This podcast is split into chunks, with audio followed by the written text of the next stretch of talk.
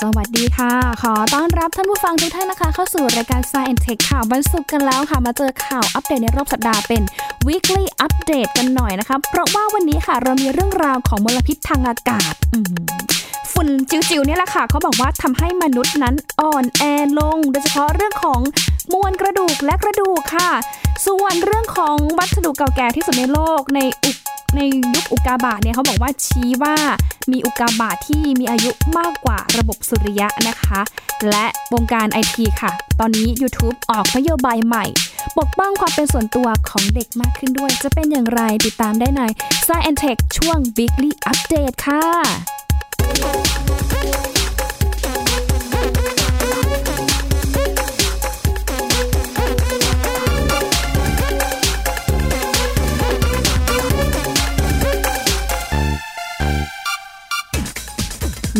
นะคะ ช่วงนี้นะคะหลาย ๆ พื้นที่เลยนะคะ ทั่วประเทศไทยรวมไปถึงหลายจุดทั่วโลกในแถบคาบสมุทรบอลข่านเองนะคะ ก็ประสบกับวิกฤตมลพิษทางอากาศค่ะ โดยเฉพาะค่าฝุ่นละออง PM 10 PM 2.5 นะคะ ที่มาจาก การก่อสร้างการคมนาคมนะคะหรือว่าการเผาไหม้นั่นเองนะคะ ตอนนี้หลาย ๆ ประเทศเลยก็มีการรณรงค์การให้ภาครัฐ แล้วก็ประชาชนทุกคนค่ะ ร่วมกันตื่นตัวและร่วมกันแก้ไขปัญหาแบบนี้ให้ถาวรยั่งยืนต่อไป โดยเฉพาะเรื่องของการควบคุมการก่อสร้าง ควบคุมการเผา และควบคุมช่วงเวลาของการจราจรที่เป็นปัจจัยสำคัญที่ทำให้เกิดปัญหาฝุ่นละอองนะคะ อย่างในช่วงนี้เขาก็บอกว่า มวลอากาศเนี่ยนะคะในช่วงวันที่ 16 17 มกราคมเนี่ยนะคะ อาจจะทำให้เกิดเรื่องของอากาศปิด ฝุ่นละอองเนี่ยอาจจะไม่ได้ถ่ายเทได้ดีเท่าที่ควร แต่ว่าเดี๋ยวหลัง 17 มกราคมเป็นต้นไปก็คือหลังวันนี้เป็นต้นไปนะคะอากาศเนี่ยนะคะก็อาจจะเปิดขึ้นนะคะ ลมก็จะแรงขึ้น อาจจะทำให้มีการพัดพาฝุ่นละอองไปออกนอกพื้นที่ได้ ความเข้มข้นก็จะลดลง แต่ถึงกระนั้นเราทุกคนก็ต้องช่วยกันลดปัจจัยที่ทำให้เกิด ปัญหาฝุ่นละออง PM 2.5 ด้วยนะคะ ไม่ว่าจะเป็นอย่างที่หญิงบอกไปนะคะ ก็คือการก่อสร้างการเผาไหม้และที่สำคัญเลยก็คือเนี่ยแหละค่ะ ปัจจัยจากการคมนาคมขนส่งที่เขาบอกว่า เป็นปัจจัยสูงสุดนะคะมากถึง 70%ด้วยนะคะ เพราะว่าในช่วงไม่กี่ปีที่ผ่านมาค่ะ เขาพบหลักฐานทางวิทยาศาสตร์ ที่ชี้ว่ามลพิษทางอากาศเองนะคะ ส่งผลกระทบต่อปัญหาสุขภาพเพิ่มขึ้นเรื่อยๆ ค่ะ โดยเฉพาะเรื่องของหัวใจ ปอด ดวงตา เด็กทารกในครรภ์นะคะ หรือแม้แต่สุขภาพจิตอมมองไปทางไหนมันก็มัวขุ่นหมองไม่ชัดเจนไม่เคลียร์มันไม่ใช่หมอกจากอากาศหนาวค่ะ แต่ว่ามันเป็น ฝุ่นพิษนั่นเองนะคะ เพราะว่าล่าสุดเองก็มีงานวิจัยที่น่าทึ่งเหมือนกันค่ะ แล้วก็น่าตกใจทีเดียวนะคะ เพราะว่าตัวฝุ่นพิษเหล่านี้ค่ะ ก็ทำให้กระดูกของมนุษย์เนี่ยเสื่อมจนเปราะแตกหักง่ายก่อนวัยอีกด้วยนะคะ มีข้อมูลจากทีมนักวิจัยนานาชาติค่ะนำโดยสถาบันเพื่อสุขภาพโลกแห่งบาร์เซโลนาของสเปนค่ะ ตีพิมพ์ผลการศึกษา ล่าสุดในวารสารการแพทย์จามา Network Open นนะคะ ที่ระบุว่า ประชากรใบผู้ใหญ่ตอนต้นของเมือง ที่มีฝุ่นละออง PM 2.5 ในระดับสูง มีแนวโน้มที่จะทำให้สัดส่วนแร่ธาตุในกระดูก ลดน้อยลงกว่าปกติด้วยค่ะ มีการวิเคราะห์ความสัมพันธ์ระหว่างปริมาณฝุ่น PM 2.5 จากสถานที่ถึง 23 แห่งด้วยกันนะคะโดยเฉพาะในรอบเมืองไฮเดรบัตของอินเดีย กับความหนานแน่นของธาตุในมวลกระดูกสะโพก และกระดูกสันหลังของชาวอินเดีย ทดสอบประมาณ 3,700 คนค่ะ ที่อยู่ในบริเวณนั้น แล้วก็อายุเฉลี่ยส่วนใหญ่ก็อยู่ที่ประมาณ 35 ปีนะคะ ผลจากการศึกษาพบว่า ค่าเฉลี่ยของ PM 2.5 ในอากาศตลอดทั้งปีค่ะ อยู่ที่ 32.8 ไมโครกรัมต่อลูกบาศก์เมตรนะคะ อันนี้เขาก็บอกว่ามีมีสูงกว่าระดับปลอดภัยที่ทางองค์การอนามัยโลกเนี่ยกำหนดเอาไว้ถึง 3 เท่านะคะ เพราะว่าทีมผู้วิจัยเนี่ยพบว่าเมื่อฝุ่น PM 2.5 เพิ่มขึ้นทุก 3 ไมโครกรัมต่อลูกบาศก์เมตร ความหนาแน่นของธาตุในกระดูก ของประชากรนะคะไม่ว่าจะเป็นผู้หญิงหรือผู้ชายเนี่ยจะลดลงอยู่ที่ 0.011 กรัมต่อตารางเซนติเมตร ในกระดูกสันหลัง แล้วก็จะลดลงอีก 0.004 กรัมต่อตารางเซนติเมตรสำหรับกระดูกสะโพก ก็คือเรียกได้ว่า ยิ่งมีความหนาแน่นเพิ่มขึ้นทุก 3 ไมโครกรัม ต่อลูกบาศก์เมตรเท่าไหร่ ก็ยิ่งจะทำให้กระดูกเนี่ยนะคะ มันมีความเปราะบางมากขึ้นเท่านั้นค่ะ แล้วก็ยังพบว่าตัวผงฝุ่นขมเหลาวดำหรือว่า black carbon เนี่ยคะเป็นส่วนประกอบหนึ่งของฝุ่น PM 2.5ที่ไปมีความเชื่อมโยงกับมวลกระดูกที่ลดลงด้วย กระดูกเราอาจจะไม่แข็งแรงด้วยนะคะท่านผู้ฟังคะเพราะว่าตอนนี้ค่ะยังไม่ทราบถึงสาเหตุที่มลภาวะทางอากาศเนี่ยทำให้สุขภาพของเรา โดยเฉพาะกระดูกเนี่ยอ่อนแอลง แต่ว่านักวิทยาศาสตร์สันนิษฐานนะคะว่า การอักเสบภายในร่างกาย แล้วก็ภาวะไม่สมดุลระหว่างอนุมูลอิสระกับการสารต้านอนุมูลอิสระนั้น ซึ่งเกิดขึ้นจากฝุ่น PM 2.5 นั้นนะคะ อาจจะเป็นตัวกระตุ้นให้เกิดภาวะกระดูกเสื่อม และโรคกระดูกพรุนได้นะคะ เพราะฉะนั้นเนี่ยนะคะงานวิจัยของมหาวิทยาลัยฮาร์วาร์ดที่เผยแพร่ไปในช่วงประมาณ 3 ปีที่ผ่านมา ก็ชี้ว่าตัวมลพิษจากฝุ่น PM 2.5 ในเมืองบอสตันของอเมริกา อาจเป็นสาเหตุทำให้มีผู้ป่วยโรคกระดูกหัก จากกระดูกพรุนเนี่ยมากถึง 86,000 รายต่อปีด้วยนะคะ แล้วเขาก็ยังมีการตั้งข้อสังเกตด้วยนะคะว่า คนวัยหนุ่มสาว อายุสักราว 20-30 ปีเนี่ยแหละค่ะ อยู่ในช่วงที่มวลกระดูกสะสมตัวจนมีความหนาแน่นและก็แข็งแกร่งสูงสุดในชีวิต แต่ว่า อาจจะอ่อนแอลงนะคะ เพราะว่าได้รับมลพิษทางอากาศ จนทำให้มวลกระดูกนะคะ ในช่วงที่แบบแข็งแรงนะคะ 20-30 ปีนี่นะคะอาจจะไม่ได้แข็งแรงตามวัยก็ได้ เพราะมวลกระดูกเนี่ยมันน้อยลง แล้วก็มีความเสี่ยงที่จะเป็นโรคกระดูกพุนสูงกว่าเดิมเมื่อมีอายุมากขึ้นนั่นเองนะคะ อันนี้ก็เป็นอีกข้อหนึ่งที่เราต้องระมัดระวังนะคะ เพราะฉะนั้นเนี่ยนะคะหนึ่งเลยหลีกเลี่ยงนะคะ พื้นที่ที่มี PM 2.5 เยอะ หรือว่าพื้นที่ที่มีฝุ่นละอองสะสมหนาแน่น 2 ก็คือช่วยกันลดปัจจัยเสี่ยงทำให้ปัญหาเหล่านี้เนี่ยมันหมดไปอย่างยั่งยืนถาวรค่ะ 3 นะคะ ดูแลตัวเองตั้งแต่อายุน้อยๆค่ะ ออกกำลังกายบ่อยๆนะคะ สม่ำเสมอ กินนมเยอะๆค่ะ กินแคลเซียมนะคะ หรือว่าฟอสฟอรัสที่จะช่วยทำให้กระดูกของเราเนี่ยมีความแข็งแรงขึ้น เพื่อป้องกันปัญหาโรค กระดูกพรุนกระดูกเสื่อมเมื่อเรามีอายุมากขึ้นนั่นเองนะคะ ก็ระวังเอาไว้ด้วยโดยเฉพาะผู้หญิงวัยที่หมดประจำเดือนแล้วนะคะวัย 40-50 ปี ตรงนี้ก็มีความเสี่ยงสูงมากกว่าคุณผู้ชายนั่นเองค่ะ เอาล่ะจากเรื่องของกระดูกมนุษย์นะคะเรื่องของฝุ่น PM นะคะพาไปดูอีกเรื่องหนึ่งค่ะ เขาบอกว่าเป็นวัตถุเก่าแก่ที่สุดของโลกในอุกาบาตนะคะ ที่เขาบอกว่ามีอายุมากกว่าระบบสุริยะโอ้หน่าจะมากกว่าแบบห้าหกพันล้านปีที่ผ่านมานะคะ เพราะว่าตอนนี้ทางนักวิทยาศาสตร์นานาชาติค่ะ ไปพบเม็ดฝุ่นชนิดหนึ่งนะคะ อยู่ในอุกาบาต เมอร์ชิสันที่ตกจากห้วงอวกาศ ลงสู่ทวีปออสเตรเลียเมื่อปี 1969 ค่ะ ซึ่งผลการตรวจสอบเนี่ยก็พบว่าหนึ่งในเม็ดฝุ่นตรวจละเอียดเนาะขนาดเม็ดฝุ่นยังรู้เลยว่ามีอายุเท่าไหร่นะ เม็ดฝุ่นเหล่านี้ค่ะ มีอายุเก่าแก่มากถึง 7,500 ล้านปีค่ะ นับว่าเป็นวัตถุที่เก่าแก่ที่สุดในโลก แล้วก็ยังมีอายุมากกว่าระบบสุริยะ หลายพันล้านปีอีกด้วยนะคะ ทีมนักวิทยาศาสตร์จากอเมริกาแล้วก็สวิตเซอร์แลนด์ค่ะ เขามีการตีพิมพ์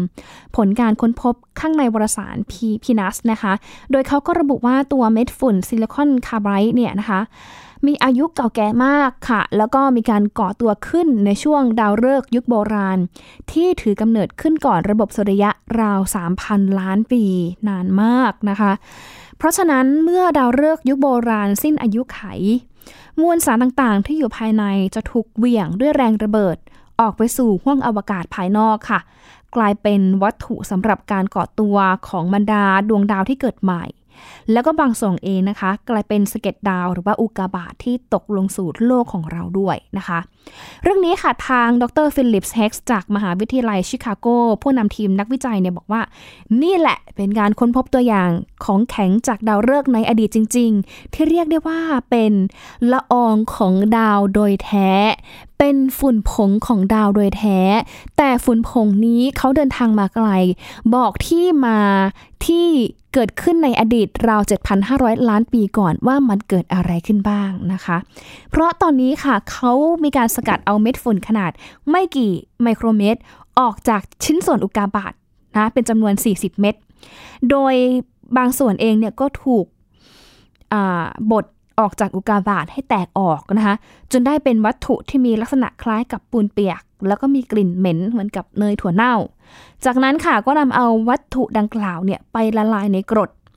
ซึ่งจะแยกเอาเม็ดฝุ่นโบราณเนี่ยออกมาได้ทั้งหมดเลย โอ้โห ดูขั้นตอนวิธีการสกัดฝุ่นเขาสิคะ ละเอียดมากเลยนะคะท่านผู้ฟังคะ ทีนี้ถ้าดูการตรวจหาอายุที่แท้จริงของเม็ดฝุ่นเหล่านี้นะคะ เขาบอกว่าจะหาจากปริมาณของไอโซโทปฮีเลียม 3 แล้วก็นีออน 21 ที่จะชี้ถึงระยะเวลาที่เม็ดฝุ่นได้สัมผัส แล้วก็ทำปฏิกิริยากับรังสีคอสมิกในห้วงอวกาศ ยิ่งมีปริมาณของไอโซโทปเหล่านี้มากขึ้นเท่าไหร่ ก็ยิ่งแสดงว่าตัวเม็ดฝุ่นดังกล่าวนั้น มีอายุเก่าแก่มากขึ้นเท่านั้นด้วยค่ะซึ่งเม็ดฝุ่นที่สกัดได้นะคะ ส่วนใหญ่เลยนะคะ มีอายุเก่าแก่ระหว่าง 4,600 ล้านปีถึง 4,900 ล้านปีค่ะ ซึ่งก็ถือว่าโอเคแหละ อายุเหล่านี้มีอายุรุ่นราวคราวเดียวกับโลก แล้วก็ดวงอาทิตย์ หรือว่าดาวอื่นๆ ในระบบสุริยะของเรา แต่ถ้าเป็นเม็ดฝุ่นที่อายุมากกว่านั้นค่ะ อย่างเช่น อายุ 7,500 ล้านปีไปแล้วเนี่ยนะคะก็ทำให้นักวิทยาศาสตร์เรียกมันได้ว่าเม็ดฝุ่นที่เกิดก่อนระบบสุริยะ หรือว่า pre-solar grains นั่นเองค่ะ ซึ่งการค้นพบครั้งนี้ค่ะ ก็จะช่วยไขความกระจ่าง ข้อสงสัยที่ว่า อัตราการก่อกำเนิดของดาวฤกษ์ในกาแล็กซีทางช้างเผือกนั้น คงที่เสมอไปหรือไม่ ซึ่งหลักฐานนี้เองค่ะ โดยเฉพาะหลักฐานจากเม็ดฝุ่นที่พบในครั้งนี้นะคะ ก็เชื่อได้ว่าเมื่อเรา 7,500 ล้านปีก่อน เป็นช่วงเวลาที่มีดาวฤกษ์เกิดขึ้น ในอัตราที่สูงกว่าปัจจุบันมากค่ะ อาจจะเกิดแบบตุ้มตามตุ้มตามตุ้มตามไม่ได้เกิดแบบว่า นานๆเกิดครั้งเหมือนในยุคนี้ด้วยนะคะ เพราะว่ามันก็อาจจะเป็นช่วงที่กำลังฟอร์มตัวหรือว่าจะเป็นช่วงแรก ๆ ที่มีการ เกิดปฏิกิริยาเกิดการระเบิดต่างๆ ในเอกภพด้วยนะคะ นอกจากนี้ค่ะ ตัวเม็ดฝุ่นขนาดจิ๋วดังกล่าว เหลือรอดมาจากการระเบิดของซูเปอร์โนวาของดาวฤกษ์โบราณ แล้วก็สามารถเดินทางข้ามห้วงอวกาศมาได้ เป็นเวลานานโดยที่ไม่ถูกทำลายไปก่อนนั้นนะคะ ซึ่งก็เป็นหลักฐานชี้ว่ามวลสารจากการระเบิดของดาวฤกษ์เคลื่อนที่แบบติดกันเป็นกลุ่มก้อนทำให้เม็ดฝุ่นบอบบางที่อยู่ด้านในถูกเก็บรักษาเอาไว้ได้ค่ะ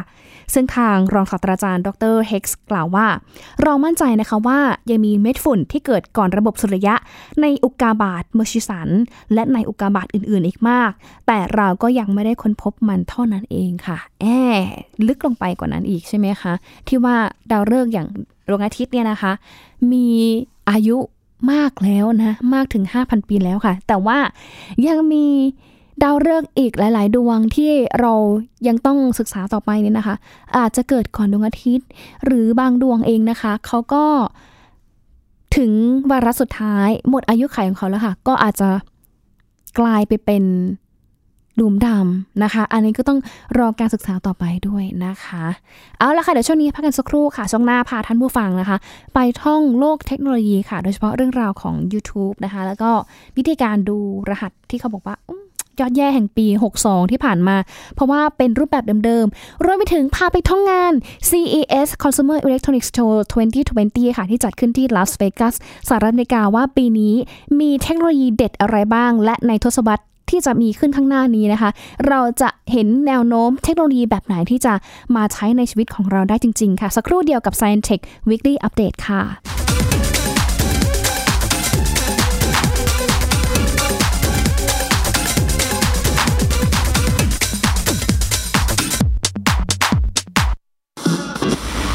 PBS Digital Radio Infotainment for All สถานีที่คุณได้ทั้งสาระและความบันเทิง บนขึ้นระบบดิจิทัล ทุกวัน 6 โมงเช้าถึง 3 ทุ่ม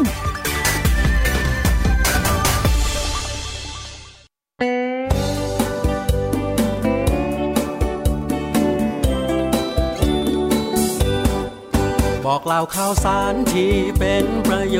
ชน์ ษตรกรไทยรู้เท่าทัน ตั้งรับปรับตัวกับความเป็นไป วิถีชีวิตไทย มีภูมิคุ้มกันเกษตรบ้านเรา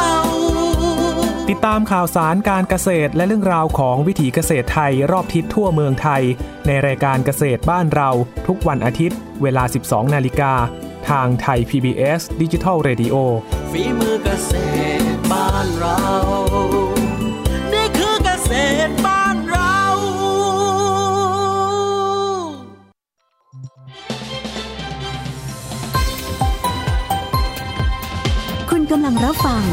ย PBS ดิจิทัล Radio วิทยุข่าวสารสาระ เพื่อสาธารณะและสังคม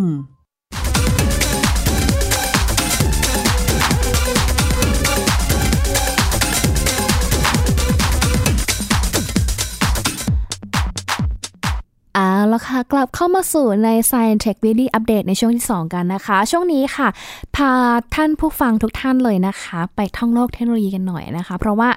ช่วงแรกเลยนะคะ เดี๋ยวเราจะพาไปดูเรื่องของ YouTube ค่ะ ออกนโยบายใหม่ จริงๆเรื่องนี้ก็ไม่ใช่แบบเรื่องที่ใหม่อะไรนะคะ แต่ว่ามันเพิ่งจะมีผลแล้วก็ประกาศใช้ในช่วงปีนี้ด้วยนะคะ เพราะว่าตอนนี้เองค่ะ YouTube ออกนโยบาย ปกป้องความเป็นส่วนตัวของเด็กด้วยนะคะ เพราะว่าแพลตฟอร์มวิดีโอรายใหญ่ของ YouTube ค่ะ เริ่มปรับนโยบายใหม่เพื่อเด็กมากขึ้น หลังจากเมื่อเดือนกันยายนปีที่ผ่านมา คณะกรรมการการค้าของอเมริกาหรือว่า FTC เนี่ยสั่งปรับ Google เป็นเงินราว 5,200 ล้านบาท ซึ่งเขาระบุว่า Google เนี่ยละเมิดต่อกฎหมาย ว่าด้วยความคุ้มครองข้อมูลส่วนบุคคลทางอินเทอร์เน็ตของเด็ก หรือว่า Children's Online Privacy Protection Act หรือว่า COPPA ของอเมริกา ที่ออกมาเมื่อปี 2543 นะคะ ก็ทำให้เหล่าครีเอเตอร์ที่อัปโหลดวิดีโอผ่าน YouTube Studio เนี่ยก็ต้องระบุในวิดีโอที่อัปโหลดขึ้นใบใหม่ด้วยว่า วิดีโอของเราเนี่ยนะคะมีคอนเทนต์ที่สร้างมาเพื่อเด็กหรือไม่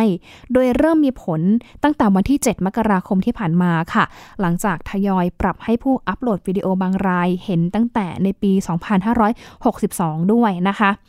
ส่วนการเปลี่ยนแปลงในฝั่งเด็กๆนะคะที่เป็นผู้รับชมวิดีโอที่อายุไม่เกิน 13 ปีเนี่ยก็จะได้เห็นตั้งแต่วันที่ 7 มกราคมที่ผ่านมาก็คือ 1. ไม่ได้มีไม่ได้เห็นวิดีโอที่ไม่มีเนื้อหาที่ทำขึ้นมาเพื่อเด็กนะคะ ซึ่ง YouTube เนี่ยใช้คำว่า made for kids ผ่านการใช้ machine learning ค่ะ 2 ก็คือไม่เห็นโฆษณาที่ปรับตามโปรไฟล์ของผู้ใช้เนื้อหาหรือว่า personalized ads อีกนะคะ แล้วก็ไม่รับรองฟีเจอร์อีกหลายอย่างค่ะ อย่างเช่น การแสดงความเห็น live chat การกดกระดิ่งเพื่อรับการแจ้งเตือน stories แล้วก็การบันทึกวิดีโอไปยัง playlist และอื่นๆ อีกด้วยนะคะ ซึ่งเรื่องนี้เองทาง Google เขาก็ระบุอีกด้วยนะคะว่า จะมีส่วนร่วมในการแก้ไขปัญหาเหล่านี้ต่อไปค่ะ เช่น เราได้เข้าร่วมเวิร์กช็อปสาธารณะของ FTC กรมการค้าของอเมริกา และก็ส่งความเห็นเกี่ยวกับกฎหมาย COPPA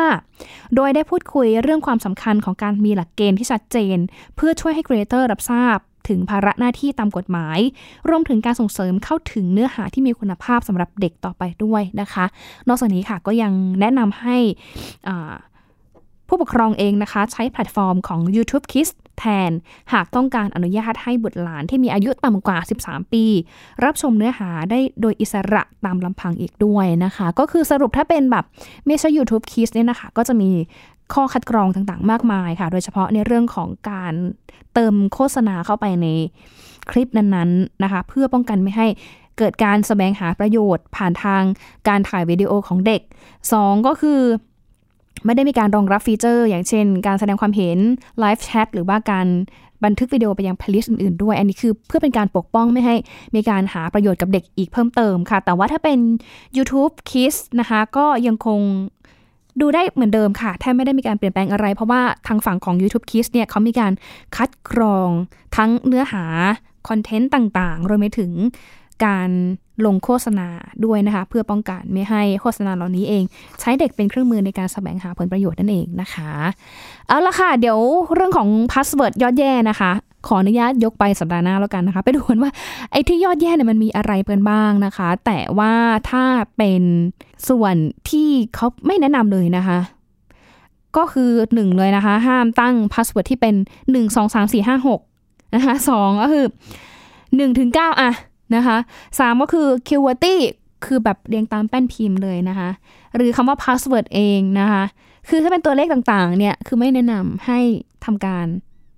ตั้งเป็น password เพราะว่ามันง่ายต่อการคาดเดา หรือแม้แต่คำง่ายๆ ค่ะ อย่างเช่นว่า I love you นะคะ ABC 1 2 3 QWERTY 1 2 3 1 Q 2 W 3 E 4 R อะไรเงี้ย admin QWERTY quip นะคะฮ่าฮ่าฮ่า lovely welcome princess dragon password 1 นะคะหรือแม้แต่แบบกดเลขเบิ้ลเบิ้ลเบิ้ลกันอะไรอย่างเงี้ยนะคะ ก็ไม่ควรนะคะเพราะฉะนั้นเองนะคะ เขาก็เลยแนะนำว่ามันง่ายต่อการคาดเดา เดี๋ยวอาจจะถูกแฮกข้อมูลได้ค่ะ เขาก็เลย แนะนำว่าถ้าเราอยากจะตั้งรหัสที่มีความปลอดภัยเนี่ยนะคะแล้วก็ให้คาดเดาได้ยากเนี่ยก็คือหนึ่งเลยนะ ตั้งรหัสผ่านที่มีความยาวมากกว่า 12 ตัวนะคะคำอะไรก็ได้ที่มันเดายากๆนะแล้วก็ไม่เกี่ยวกับตัวเรานะคะ หรือแม้แต่แบบชื่อแฟนอะไรเงี้ยเขาบอกหลีกเลี่ยงนะ ห้ามเลยนะคะสองก็คือต้องผสมกันทั้งตัวอักษรตัวเลขอักขระพิเศษนะคะอย่างเช่น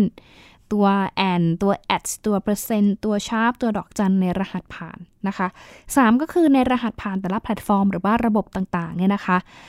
ให้ใช้แยกกันออกไปให้ใช้หลากหลายกันมากขึ้น เพื่อที่จะป้องกันไม่ให้แฮกเกอร์เอง เข้าไปในระบบหนึ่งได้ ซึ่ง ถ้าสมมติว่าแฮกเกอร์เนี่ยนะคะไม่สามารถเข้าระระบบอื่นได้เนี่ยเขาก็ไม่สามารถจะเข้าไปในระบบที่หลงเหลืออีกได้ด้วยเหมือนกัน อย่าลืมนะคะว่าข้อมูลใน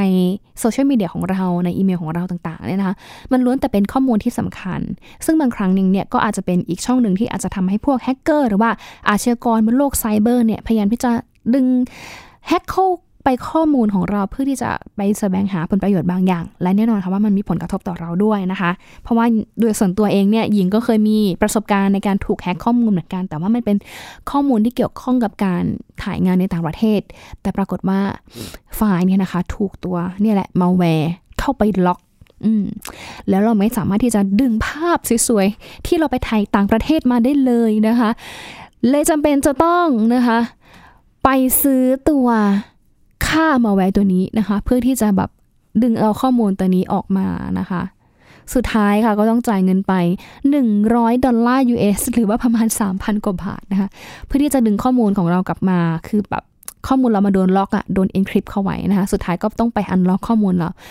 ถามว่าดึงกลับมาได้ครบร้อยเปอร์เซ็นต์ไหมไม่ค่ะ ดึงภาพกลับมาได้เพียงแค่80%เท่านั้นเอง แต่ก็ยังดี ที่อะมันยังคงได้มาอยู่นะคะ เพราะฉะนั้นเองค่ะ สุดท้ายเลยก็บอกว่าควรใช้โปรแกรมจัดการระบบผ่าน ระบบรหัสผ่านค่ะ เพื่อเก็บรหัสผ่านไว้อยู่ในที่ปลอดภัย โดยโปรแกรมดังกล่าวจะแนะนำรหัสผ่านที่ปลอดภัยให้เราได้ดีอีกด้วย ก็คือบางบางเว็บไซต์หรือว่าบางโปรแกรมเนี่ยเขาจะให้เราลองกรอกตัว password เลยนะคะว่า password ของคุณเนี่ยนะคะ ง่ายต่อการคาดเดาหรือเปล่า เขาจะบอกเป็นเปอร์เซ็นต์เลยหรือไม่ก็เป็นบอกเป็นแถบสีเลยว่ายากหรือง่ายยังไงด้วยนะคะอันนี้ก็ต้องฝากทุกท่านแล้วกันนะคะ ว่าใช้โลกออนไลน์ด้วยความระมัดระวังด้วยนะคะ เดี๋ยวช่วงนี้พาทุกท่านนะคะ ไปเมืองนอกกันหน่อย ไปท่องงานมหากรรมแสดงสินค้าอิเล็กทรอนิกส์และเทคโนโลยีประจำปี 2020 ที่เขาบอกว่างานนี้นะคะ มีบูธต่างๆ มาแสดงสินค้ามากกว่า 10,000 บูธด้วยกัน แล้วก็แต่ละอย่างเนี่ย งัดเทคโนโลยีเด็ดๆ เจ๋งๆ ออกมาโชว์กันมากมาย เป็นอะไร เดี๋ยวพาไปที่งาน CES 2020 กันค่ะ ถ้าเราอยากจะดูแท็บเล็ตนะคะที่สามารถพับงอได้เหมือนกับหนังสือในเรื่องแฮร์รี่พอตเตอร์หรือแม้แต่รถยนต์สุดล้ำค่ะ แต่ว่ามีความปลอดภัยสูงรวมไปถึงหุ่นยนต์นะคะ ที่สามารถใช้งานกับ AI แล้วก็ใช้ประโยชน์ได้หลากหลายค่ะ เห็นจะเป็นที่เดียวที่เราสามารถไปดูได้นะคะ นั่นก็คือที่งาน CES 2020 หรือว่า Consumer Electronics Show 2020 ค่ะ ที่เขาบอกว่างานนี้ถ้าเราเดินเข้าไปเนี่ยเหมือนกับเราหลุดไปอยู่ในโลกแห่งอนาคตเลยนะคะ เพราะว่างานนี้ค่ะ มีผู้ประกอบการจากทั่วโลกเนี่ยมาร่วมจัดบูธแสดงมากกว่า 10,000 เจ้าค่ะ จัดขึ้นที่ลาสเวกัสสหรัฐอเมริกาค่ะ จริงๆ แล้วเนี่ยก็อยากจะบินไปดูงานที่อเมริกาเลยนะคะ แต่ว่าตอนนี้เก็บตังค์ไปเที่ยวได้แค่ลำลูกกาเท่านั้นเองค่ะ ว่ากันว่าในปี 2020 นี้นะคะ จะเป็นอีกปีที่จะเห็นหน้าตาของ Foldable Screen Technology ขนาด 17 นิ้ว ใช้งานเหมือนหน้าจอแท็บเล็ต แต่ว่าจะเจ๋งกว่าก็คือสามารถพับได้เลื่อนดูอะไรได้แบบไม่ขาดตอนค่ะ เหมือนกับการดูหนังสือ ขณะที่บางค่ายเองนะคะมีการพัฒนาหน้าจอแล็ปท็อปแบบ OLED แล้วก็พัฒนาเป็น Chromebook ก็คือหน้าตาคล้ายกับแล็ปท็อปค่ะ แต่ว่าราคาถูกเบากว่า ใช้กับ Google Chrome Browser ใช้งานพื้นฐานได้นะคะ แต่ว่าสเปคน้อยกว่าแล็ปท็อปส่วนอุปกรณ์สวมใส่อย่าง Smart Watch แต่ละเจ้านั้นแข่งกันสุดๆ เพราะว่าเพิ่มระบบเซ็นเซอร์ ติดตามภาวะสุขภาพ ทั้งอัตราการเต้นหัวใจ การออกกำลังกาย การพักผ่อน การหยุดหายใจขณะหลับ บางเจ้าค่ะติดตามได้ถึงระดับออกซิเจนในเลือด แล้วก็ระบบ EKG คลื่นไฟฟ้าหัวใจได้อีกด้วยค่ะส่วนเรื่องของหุ่นยนต์นะคะ เป็นอีกมิติใหม่ของการเข้าครัวค่ะ เพราะว่ามีเชฟบอทจะช่วยทำอาหารบางอย่างได้ ทั้งทำกับข้าว ทอด หั่น หรือว่าใช้อุปกรณ์ไฟฟ้าอย่างอื่นก็ได้ด้วยนะคะ It may express different emotions by different meows. เอาใจคนรักสัตว์เลี้ยงกันหน่อยค่ะ กับหุ่นยนต์สัตว์เลี้ยงอย่าง Mars Cat น่ารักไหมคะ หุ่นยนต์ตัวนี้นะคะ มีลักษณะเหมือนกับแมวทุกอย่าง ทั้งรับรู้การสัมผัส การได้ยิน การมองเห็น และยังเล่นกับแมวตัวจริงได้ค่ะ ระบบจะมีการเคลื่อนไหวพิเศษ ในอนาคตก็จะเป็นอีกหนึ่งอีคอมเมิร์ซที่น่าสนใจด้วยเช่นกัน ส่วนที่เห็นในหนังตอนนี้ก็มีในชีวิตจริงกันแล้วนะคะ เพราะว่ามีหุ่นยนต์ช่วยลำเลียงของเคลื่อนไหวได้อย่างคล่องแคล่ว แข็งแรง วางของแม่นยำแล้วก็จะมีในอนาคตอันใกล้นี้ด้วยค่ะล้ำไหมล่ะคะส่วนโรบอทแบบลูกบอลค่ะ จะเป็นผู้ช่วยหรือว่าเลขาส่วนตัวมาก ๆ ที่จะอำนวยความสะดวกให้กับผู้ใช้งานขณะอยู่บ้าน เพราะว่าจะช่วยสั่งงานอุปกรณ์ต่าง ๆ ในบ้านแบบอัตโนมัติ แม้แต่ในยามฉุกเฉินเล็ก ๆ น้อย ๆ ก็ยังสามารถจัดการได้ค่ะ แต่ถ้าใครดูคลิปของ Android Central นะคะก็จะอึ้งกับแขนกลหุ่นยนต์ที่หยิบจับได้แม่นยำแข็งแรงยิ่งกว่าแขนมนุษย์ หุ่นยนต์ตัวนี้ค่ะก็จะช่วยในการเสิร์ฟด้วย หรือว่ามาช่วยส่งของเมื่อเข้าห้องน้ำหรือบางรุ่นก็จะเป็นหุ่นยนต์เด็กหญิงที่แสนหวานค่ะที่จะทำให้เราเนี่ยมีอารมณ์ดีขึ้นด้วยค่ะ ส่วนรถยนต์อัตโนมัติปีนี้หลายรุ่นที่นำมาแสดงไม่ได้มีดีแค่ขับเองนะคะ แต่ว่าสะดวกล้ำกว่านั้นค่ะ จากการออกแบบที่เหมือนมาจากโลกแห่งอนาคต ระบบสั่งงานที่หลากหลาย ผ่านระบบทัชสกรีนเหมือนกับในหนังไซไฟคือแทบทุกรุ่นเนี่ยวัดกันที่อุปกรณ์อำนวยความสะดวก แล้วก็ระบบความปลอดภัย เพราะว่าใช้ AI เข้ามาช่วยในระบบด้วยนี่รถยนต์หรือว่ายานอวกาศกันแน่คะ นี่ยังเป็นแค่บางส่วนของงาน CES 2020 เท่านั้นนะคะ เพราะว่ายังมีอีกนับหมื่นๆเจ้าค่ะที่มาโชว์ความเจ๋งของเทคโนโลยีกัน แต่ว่าเท่าที่ดูก็พอจะเห็นแล้วนะคะว่า ในอนาคตไม่ถึง 10 ปีข้างหน้านี้ สิ่งเหล่านี้ล่ะค่ะ ก็จะสามารถนำมาใช้ในชีวิตจริงของเราได้แล้วล่ะค่ะ มันเลิศตรงนี้แหละค่ะท่านผู้ฟังคะถ้าใครไปเจอตัวจริงนะคะ อาจจะแบบร้องว้าวทีเดียวนะคะ เพราะว่าหุ่นยนต์แต่ละอย่างเนี่ยนะคะ เริ่มเอามาใช้งานได้จริงแล้วนะคะ จากที่เห็นในหนังไซไฟต่างๆเนี่ยนะคะเราก็สามารถที่จะเอามาใช้ได้จริงแล้วนะคะ และที่สำคัญก็คือเห็นเทรนด์ของเทคโนโลยีที่จะมีขึ้นในอีก 10 ปีข้างหน้านี้ค่ะ และช่วงนี้หมดเวลาของ Science Tech Weekly Update แล้วนะคะ เจอกันอีกครั้งหนึ่งช่วงหน้าค่ะ จันทร์ถึงศุกร์นะคะ มีหญิงและยินและก็มีวิทยากรเก่งๆ หลายๆ ท่านมาร่วมแลกเปลี่ยนหมุนเวียน มาเล่าเรื่องราววิทยาศาสตร์เทคโนโลยีแบบสนุกๆให้ฟังกันเนาะอย่าลืมติดตามกันได้นะคะ ผ่านทาง Thai PBS Radio ค่ะ ช่วงนี้หมดเวลาแล้วลาไปก่อนนะคะ สวัสดีค่ะ